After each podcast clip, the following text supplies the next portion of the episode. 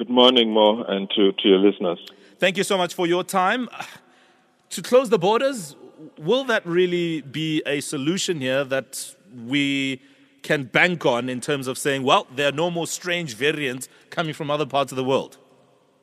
It's a difficult one, um, but I think that on the whole, I would say that it's not something that is advisable. Um, you know, the argument for it is just as sound as the argument against it.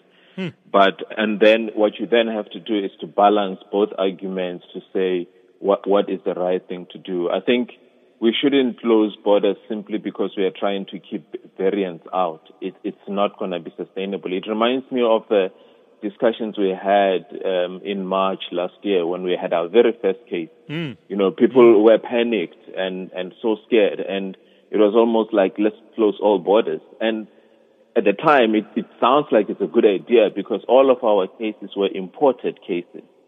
But we know from that experience that it was not something that was sustainable. We tried it in, in many respects, but eventually we had to start opening up so that, you know, the country can continue to function.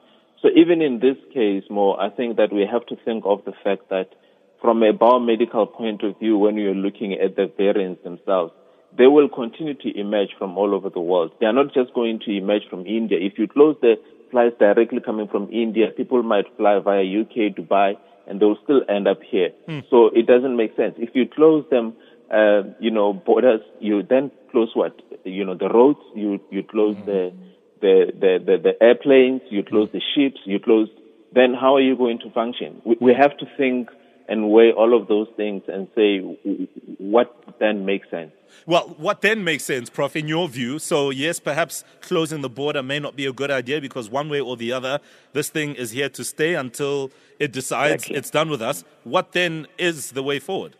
No, that's a very that's a very good point. That I think that when we start talking about that and shifting the the, the conversation to this, then we can then think about some of the practical things we can do.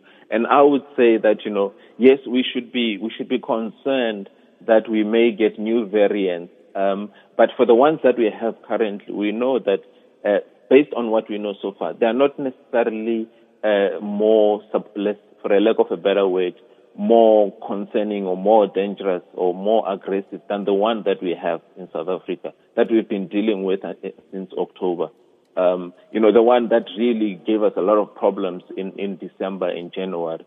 So we, we must then take that into account. If we have been able to manage that variant, let's not be scared. We should know that even these new variants that we currently have, even though they are not yet dominant, if they became dominant, we will be able to manage them. We've done it before. So let's, let's trust that past experience that we can use it. We just have to do it better this time so that we don't see as much harm death and and and and uh, disease like we saw in in December and January. But the other part of it, I think, is strengthening disease surveillance. Let's make sure that all in all our borders we are good with surveillance. We are good at picking up cases. We are good at uh, testing them for uh, the variants so that we can be able to limit the extent to which important cases can affect us, but not necessarily to shut them down uh, completely. All right, Prof, we're going to leave it there for now. Improve systems at borders because either way, whether we block people from India or the UK, there's going to be people from elsewhere coming, and eventually you have no way to hide, as we have learned, to be quite honest. Mm. So, how do we also beef up our own behavior and our own guard as citizens in this country? I really like that you're asking that because we know the answer to that and we know exactly how it is we should be behaving.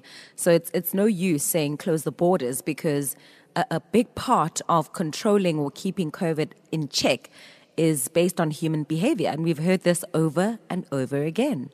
All right. So, what do you think this situation should, um, or how do you think it should be dealt with? And uh, what do you think should be a great sort of solution and idea going forward so that we don't keep having the situation? You can drop us your comments, send us your voice notes 071 585 6157, or you can tweet us and hashtag the morning flavor. I see lots of comments already coming in. Keep them coming.